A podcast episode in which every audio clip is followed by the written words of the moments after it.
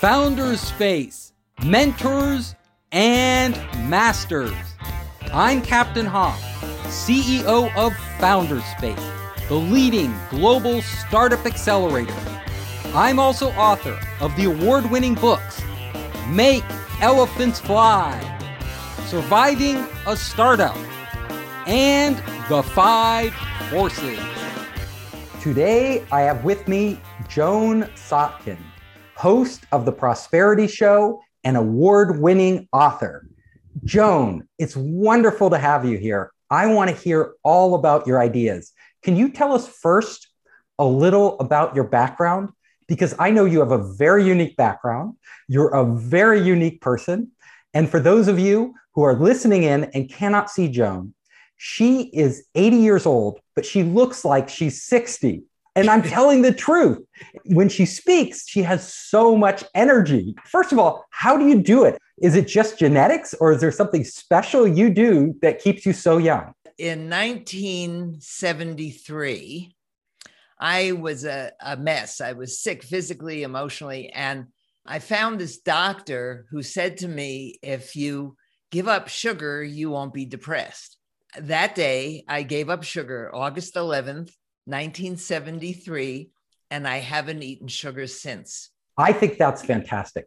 I will tell you, first of all, I've given up sugar and I feel better than ever. Sugar is a drug and it's not a good drug for us. It really harms our body and it brings you up and then drops you down lower. You get that sugar high and then you crash. And it does a lot of other things to your metabolism, to how you process fats. So I encourage anybody who's listening out there, rethink eating sugar in your life. If you can get rid of sugar altogether, you will feel better. I guarantee it. Okay. And I did a lot of other things. And since 1973, I've been eating mostly organic. It took me a while to get enough energy to be able to exercise, but I walk a mile and a half to two miles a day. Uh, I meditate regularly and I have gotten rid of or have tamed any of the emotions that I had left over from childhood that were getting in my way. And I'm a very peaceful person now, and I don't stress out. Nothing bothers me. And I think that that makes a big difference. Emotional well being starts with your mindset, who you are, how you view yourself. And Joan, I know you've come a long way because you help people with this not just with their diet and living hopefully to be 100 and feeling healthy, but you really help them with their businesses, like how they deal with money. What is their relationship to money? It starts with the family, it always does.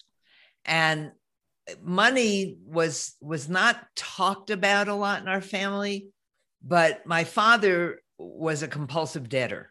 He used to go out and buy a boat, a car, uh, you know, whatever he felt like buying. And my mother would go, Bruce, you know, because she never liked what was going on. And I never really learned how to save. When I was in grammar school, they actually had a thing where we could save money. And by the time when I was in high school, my father said, I don't want you bothering me for money anymore. So I'm going to give you a $1,000 for the year which in 1956 was a considerable amount of money. And don't bother me. You've got to buy all your, your personal stuff for the next year. And somehow I bought a steno pad, and each month I divided it into four weeks and I kept perfect records of what I was spending. And at the end of the year, I had $300 left over which when my father was going bankrupt, my mother borrowed from me and never paid it back.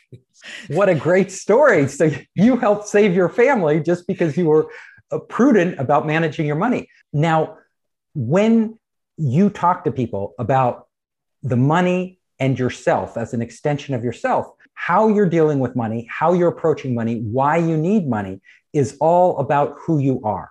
I was talking to my very wealthy brother yesterday. And he said he never focused on the money.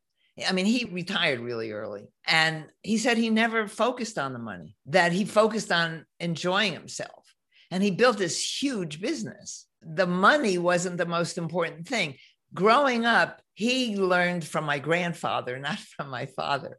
But what I'm interested in now is how people feel inside, no matter what their money is. My brother was very anxious for many years, but he had a way of dealing with his, his anxiety because he was on the road a lot. He would fantasize a lot. And that's how he would get past the anxiety and come up with new ideas.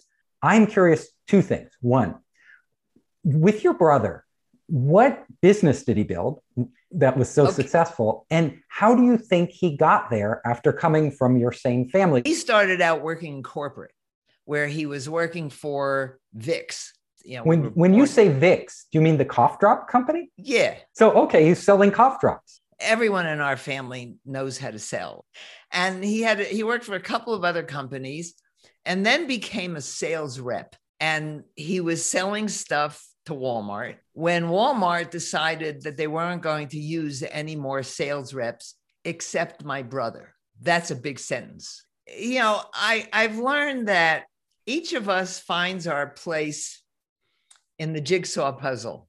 You know, each of us is a unique piece within the jigsaw puzzle because it's not our individual lives that matter, it's our big life, all of us together And from my point of view, we don't come to the planet to have a good time.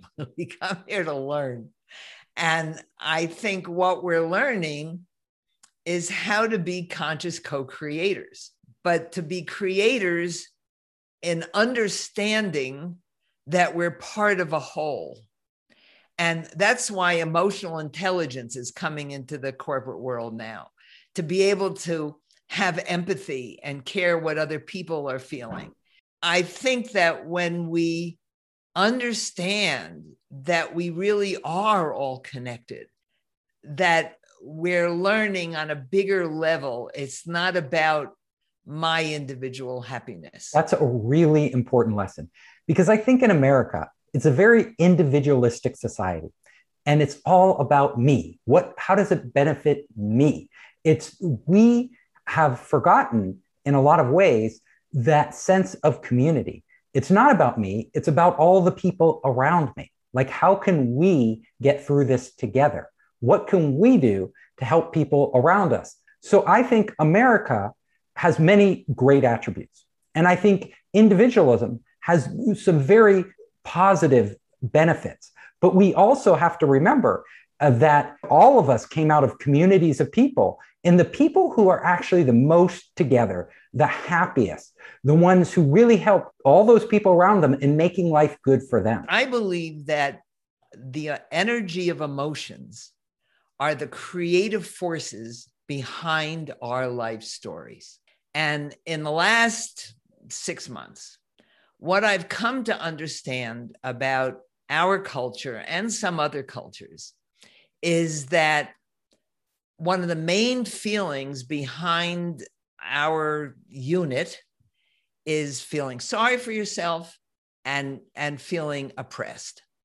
And when you look at the history of the united states everyone who came here came here not because they were having a good time but because they felt oppressed. A lot of the people who were oppressed became oppressors. And if you look at the dynamic now between people of power and the regular people there's a dynamic of oppression.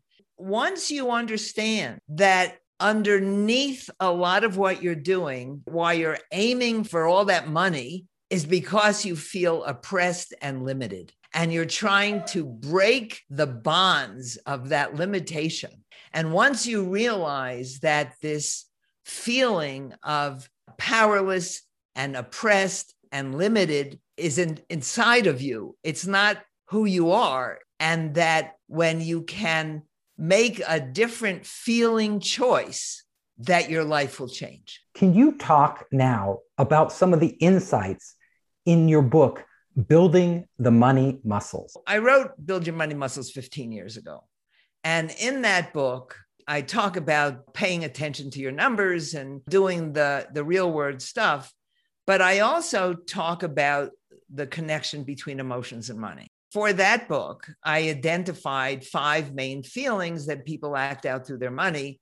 And basic exercise I teach people to do is when you look at your bank balance, how do you feel? Are you saying to yourself, oh my God, Joe Schmo makes more than I do. And how am I going to ever make the money that I want to make? And in that sentence, you've got shame. Um, and one that I didn't mention in the book that's really important is longing. If you never got touched properly as a child, then longing is going to be one of your main emotional expressions. And you're going to act that out by always longing for more and you've got this brain chemical called dopamine that's going to tell you, yeah, you need more, you need more. You're going to die because you won't have enough food.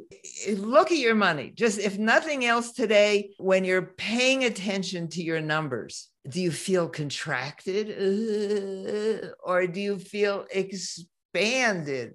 Ah, very few people feel expanded when they look at their money because they think they need more because that's the dopamine going more, more, more. I think money is an incredible mechanism for finding out who you are and for learning about your inner world.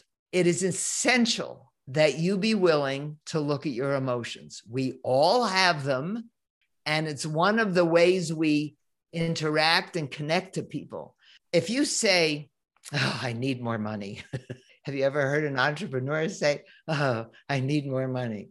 What you're saying is, I need more people because money always comes from people deprivation, a sense of being trapped, and aloneness. That's a big one in today's world.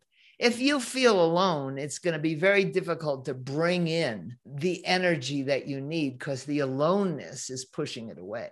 And, and so once you understand that you're not your money, your money is not you, but it's a, a, a, mechanism for you to find out who you really are. What I have a problem in our society is that psychologists and doctors, it's like, what's wrong with you that needs fixing? And my theory is there's nothing wrong with you that needs fixing there's nothing wrong with you. You just have habits that aren't working for you, and you have the option of changing those habits. So, walk me through how you will help somebody change those habits so that okay. they can change their relationship to money. My job is to lead you to your answers.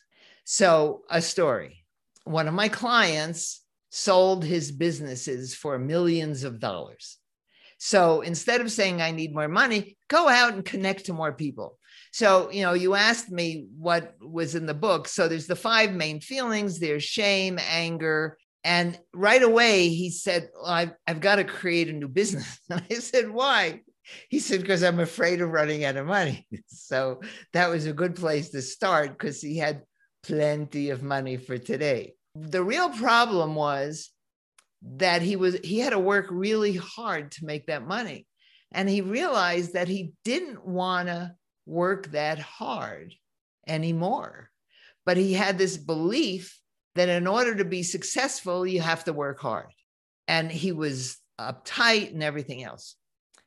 So we looked at his family background, which made a big difference. How you were treated by your mother and father really makes a difference.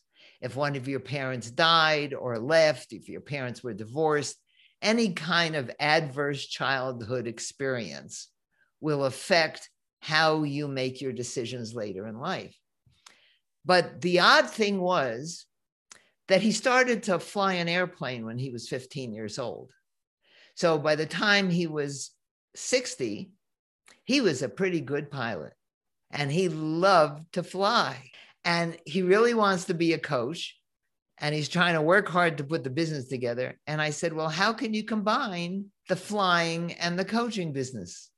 I've got another client who has a, a, very large business. And once he learned how to let go of his father's strictness, he's having such a good time and coming up with these clever things in a business that no one comes up with clever things. And he said, I feel like a little kid having fun for the first time. We've been working together for almost a year now, and his relationships have improved. He's not as judgmental, he's not as strict with his kids, and he's got plenty of time. He keeps his business keeps expanding, and yet he's setting it up so that his workers will take over. He likes the idea of providing something for his workers so that when he decides to retire, they've got a business. What I try to do is help people understand how who they are can express itself through their business.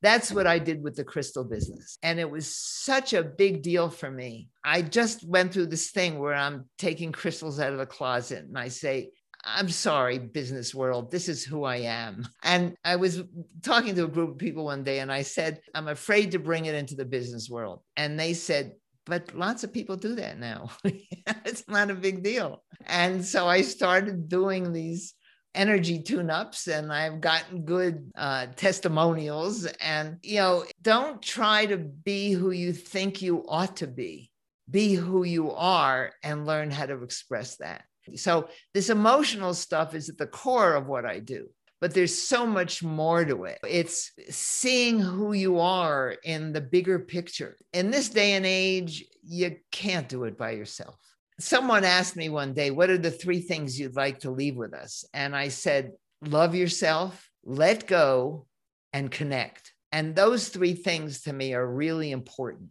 You not only interact with people, but you connect to them on an emotional level. You and I, when we first met, it was like we must have known each other forever. There was just a connection that I can't explain it when I'm feeling connected to someone. It just happens. And when you find that, work with it. you know? Don't don't push it away because you're so afraid of intimacy. I find the same thing. You know, w- the relationships we make in our personal lives and business, they are based on that connection, that feeling we have. A lot of people I meet say they're very analytical, but when it actually comes down to make decisions, whether it's about their life or about their business, they are emotional decisions. According to brain science, every decision has an emotional component. And so if you're not making great decisions, then you have to ask what the emotions. That's what I asked 40 years ago when I got on this path. Why did I have two millionaire brothers and I couldn't rub two pennies together? I had been studying metaphysics that said you create your own reality. Now I say you create your own, you know, your life stories. But my question was how and why? Why we came from the same family, had to deal with the same father. So, as I said, we don't come here to have a good time and we come here to learn how to be co creators. And so, when something happens that doesn't work out for you, instead of saying, What did I do wrong or what's wrong with me, to say, What was the decision I made that that got me here? And am i really being true to myself? Or am i trying to be another jeff bezos? You matter. And i see so many people in business who think the money matters who are so addicted to external validation and they haven't taken the time to validate themselves. A lot of people use the money as that big measuring stick. How successful am I? And they even use it as a proxy for love. Like, you know, if I make money, I can love myself and others can love me.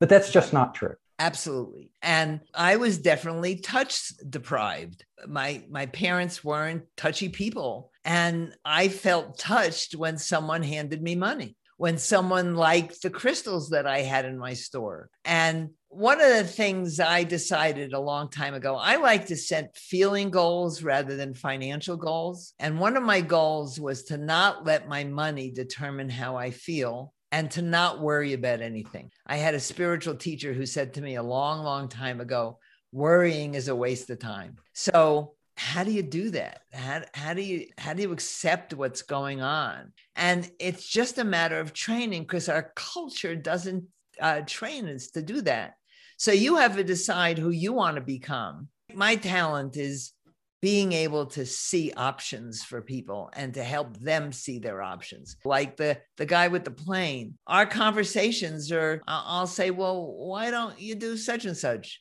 And that's not something he saw. That's why we need people because we can only see what we see from our very limited perspective. And we really need other people. One of the reasons I love doing a podcast is I get to meet all these incredible people and to see who we are, not who I am. Because when I can understand the we, I'm a much bigger, fuller person. I like what you said about feeling goals as well as financial goals. Most people just focus on the financial goals and maybe their career goals, like will they get promoted? But they don't really understand how to manage their own feelings or make achieving certain emotions part of their goals. Can you talk about that? Okay. So for me, what's important is peace of mind. You know, I was a very stressed out person. I was addicted to Valium, and breaking that addiction was one of the most difficult things I've done. And I didn't want to be a nervous person. You know, I've gotten so intuitive that I can kind of sense how nervous people are about who they are and what they're doing.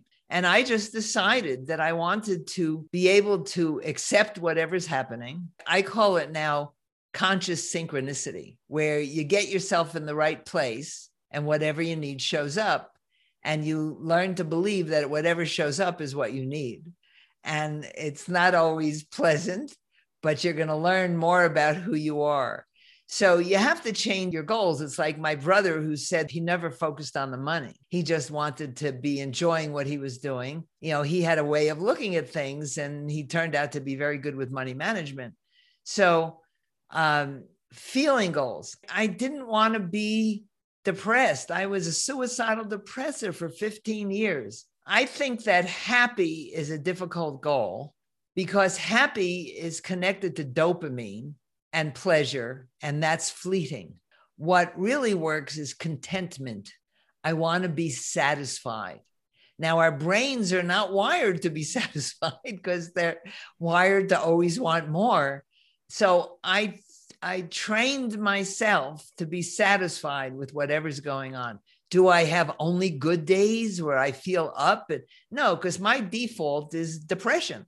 But as soon as I go into that space, I know what's happening and I know it's going to pass.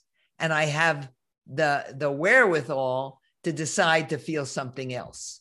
What you said, I think you nailed it there. You became much more self aware. So you can know how what your feelings are, why you're feeling them, what state you're in, and then you're able to adjust to that.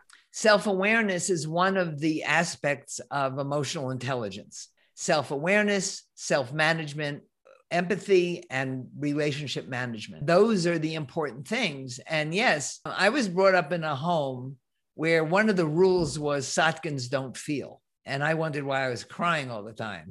you know, so something was going on. And I just spent a lot of years learning about feelings. I made a list of 50 feelings and would practice doing those feelings. In your household, they actually, your parents actually said Sotkins don't feel? That was my father. And I remember one time my mother was in the hospital, very sick. We didn't know if she was going to live. And I'm talking to my father on the phone, and my voice is cracking up and my father says, Now, now, Joan, you know, Sotkins don't feel. So you felt like a kind of a, a, freak for even having emotion. My father was nuts. And my brother's therapist said, Your father was nuts. you know, so, and we were the only Sotkins in the country. We still are. And he had all these rules for Sotkins. Sotkins don't sing. Sotkins can't sing. I had to take singing lessons many years later just to learn to match tones. If I could sing, I wasn't a Sotkin. I mean, if you didn't do by his rules, then you were ostracized. So your father had this domineering personality, and he oh, sort of tried to put everybody in a mold that wasn't even a true mold. It was just like whatever he happened to think. Right. And whoever wasn't him was stupid. so that made it really hard. So you actually developed your own therapy where you went through process of feeling 50 different emotions. That's really interesting. I never heard of anybody who did that. Well, if you have to learn how to feel, you have to learn how to feel.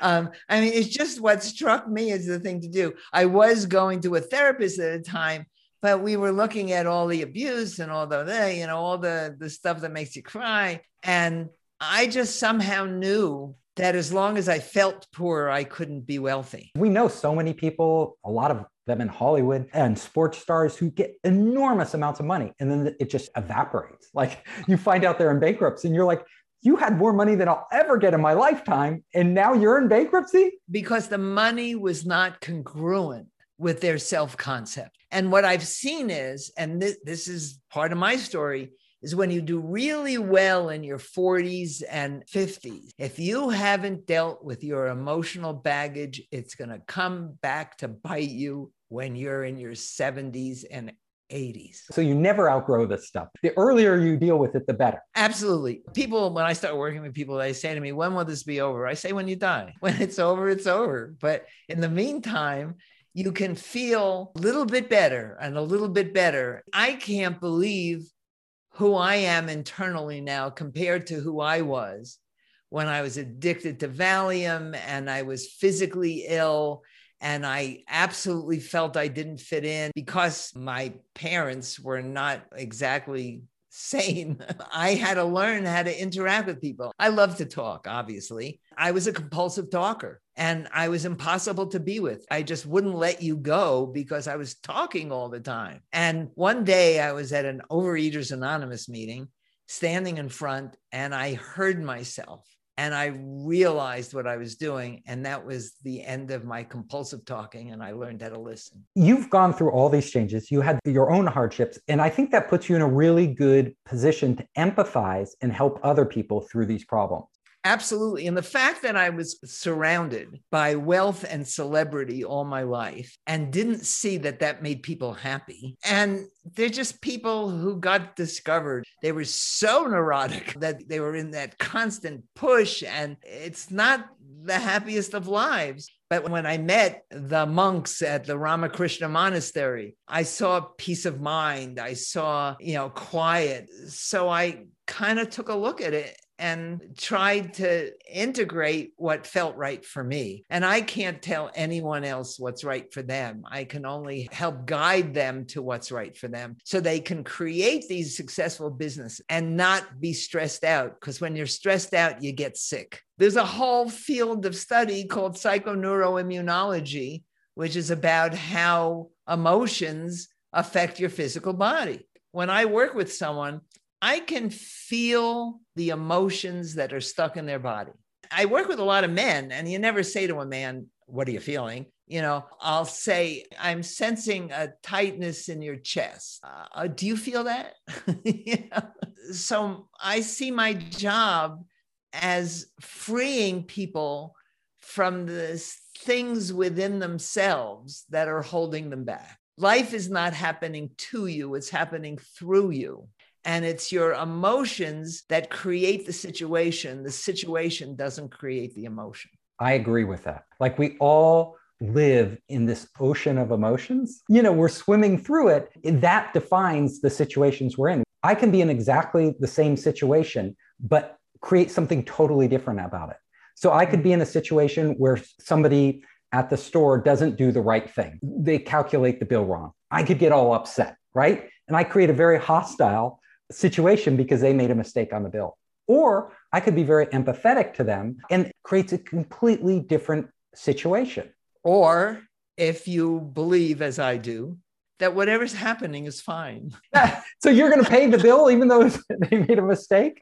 But you have to deal with that pent up anger that is stuck in your body. And how do you do that? I remember when I started doing anger releases, I swallowed so much anger that my stomach ruptured. Ruptured? Ruptured in the hospital half hour before death. And of course, they're looking for the medical reason. My mother had ulcers and all sorts of abdominal stuff because we weren't allowed to get angry in the house. So you got to get the anger out. I, I would stand in front of the mirror and I had learned karate, and I would imagine that ex husband number two was standing in front of me and I would do all these karate chops. And you've got to get it out. Energy and motion is what emotions are. And you don't have emotions in your head, you have them when these neuropeptides attach themselves to the receptors in your cells.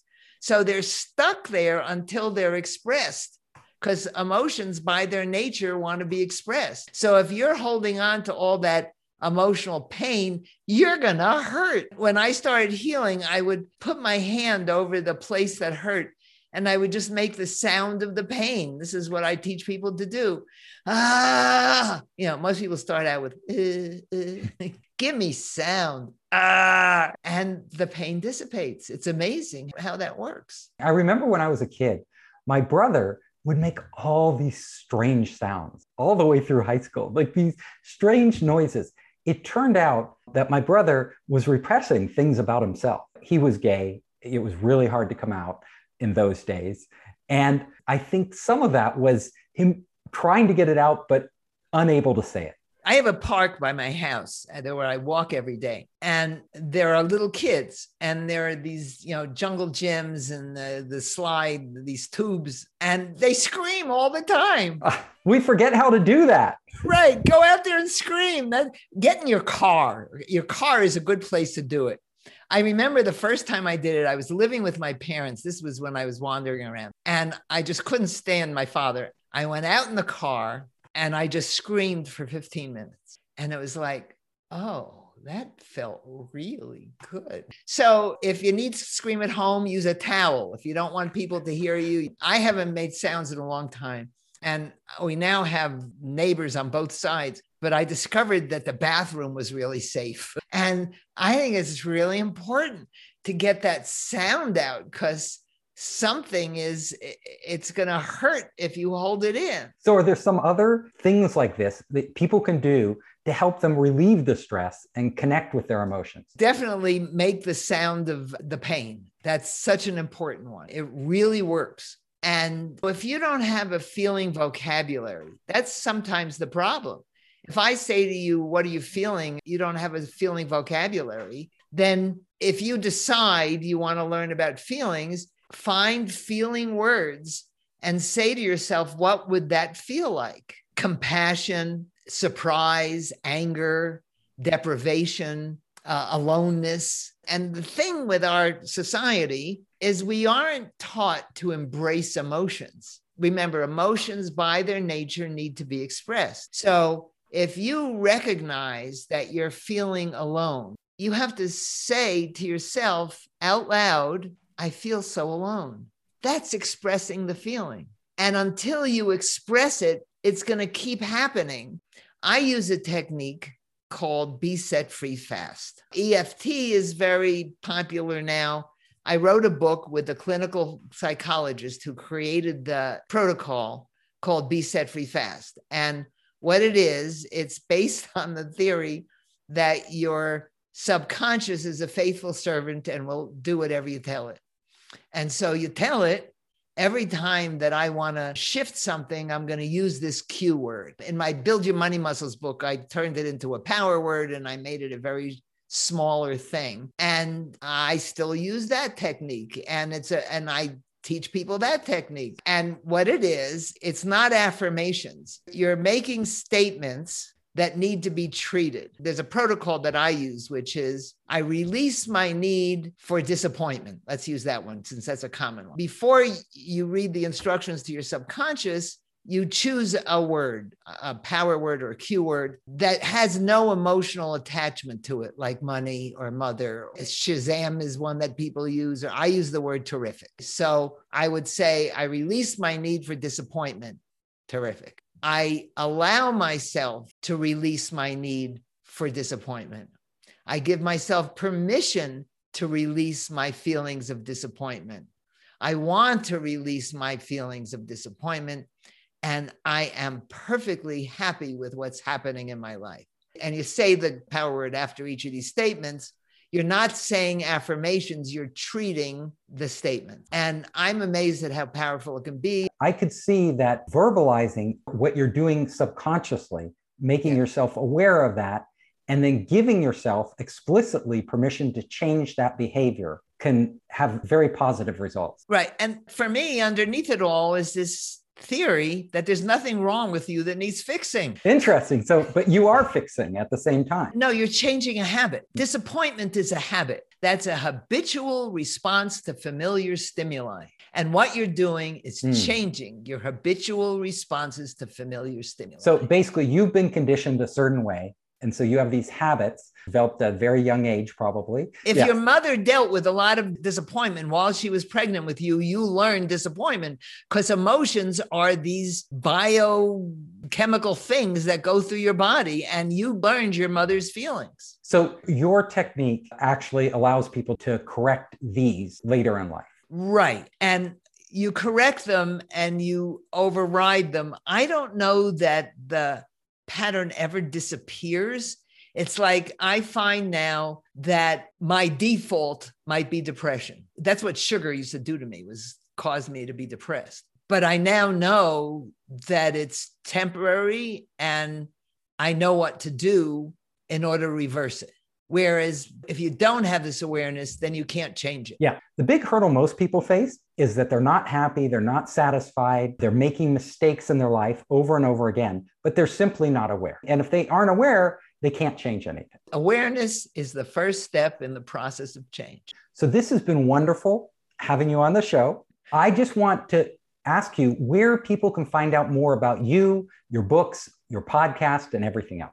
Everything's on prosperityplace.com. One final piece of advice to our audience.